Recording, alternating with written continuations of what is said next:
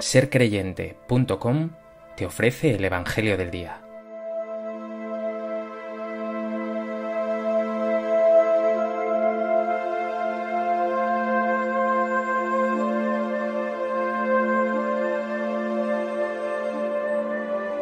Del Evangelio de Lucas.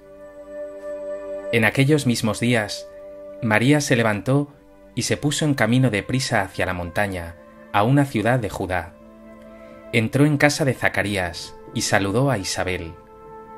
Aconteció que en cuanto Isabel oyó el saludo de María, saltó la criatura en su vientre.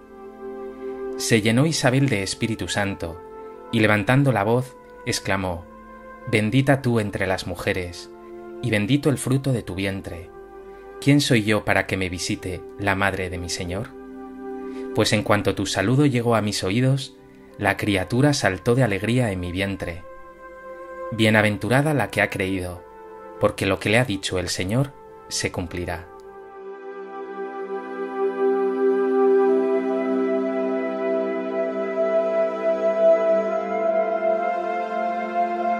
El Evangelio de hoy nos presenta un pasaje entrañable. María, la Madre del Señor, se pone en camino para visitar a su prima Isabel, la madre de Juan Bautista, que por una gracia de Dios espera también un hijo, a pesar de su esterilidad y su vejez. Dos mujeres bendecidas gracias a su fe en el Dios que todo lo puede. A propósito de este texto del Evangelio de Lucas, me gustaría compartir contigo tres reflexiones. En primer lugar, fija tu mirada en María. Ha recibido el anuncio del ángel Gabriel ha concebido por obra del Espíritu Santo, y podía haberse quedado embelesada con lo que Dios ha hecho en ella, acariciándose el alma, más aún con una noticia de ese calibre. Pero no. María, nos dice el texto de hoy, se pone en camino de prisa hacia la montaña, a ver a su prima Isabel, que espera un bebé. Cuando Dios actúa en el corazón humano, no es para dejarlo parado o embobado, sino para generar un movimiento de salida desde uno mismo hacia los demás, un movimiento de servicio y de entrega a los otros. Dios ha tocado el corazón de María, y eso le mueve a salir en busca de su prima Isabel. Hoy Dios te llama a ti, no a perderte en tu intimidad, sino a servir con más fuerza y generosidad a los otros.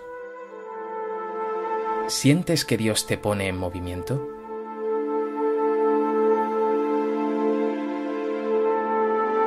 ¿De qué manera sirves tú a tus hermanos?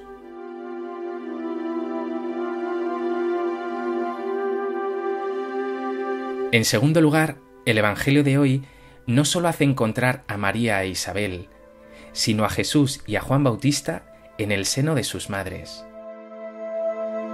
Nos dice Lucas que ya el saludo de María hizo que Juan saltara de alegría en el vientre de Isabel. Así es la alegría de los que se encuentran con Jesús. Puede decirse que Jesús es la alegría de Dios, la buena noticia, la gracia definitiva, el motivo de toda esperanza. Por eso, pregúntate, ¿la venida de Jesús y las fiestas de Navidad traen verdaderamente alegría a tu vida? ¿O sigues enfrascado en tus problemas y en las oscuridades que te rodean?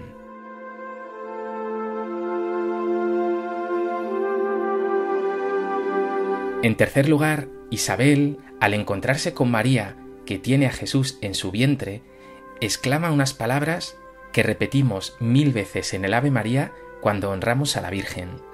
Dios te salve María, llena eres de gracia, el Señor es contigo Bendita tú eres entre todas las mujeres, y bendito el fruto de tu vientre Jesús. María hoy también te visita a ti, junto a su Hijo Jesús. Exclama por tanto tú también con Isabel, ¿quién soy yo para que me visite la Madre de mi Señor? Isabel dice también a María, Bienaventurada la que ha creído, porque lo que le ha dicho el Señor se cumplirá. Cuando crees en el Señor, su palabra se cumple en ti de manera maravillosa. ¿Confías en Dios y en sus promesas?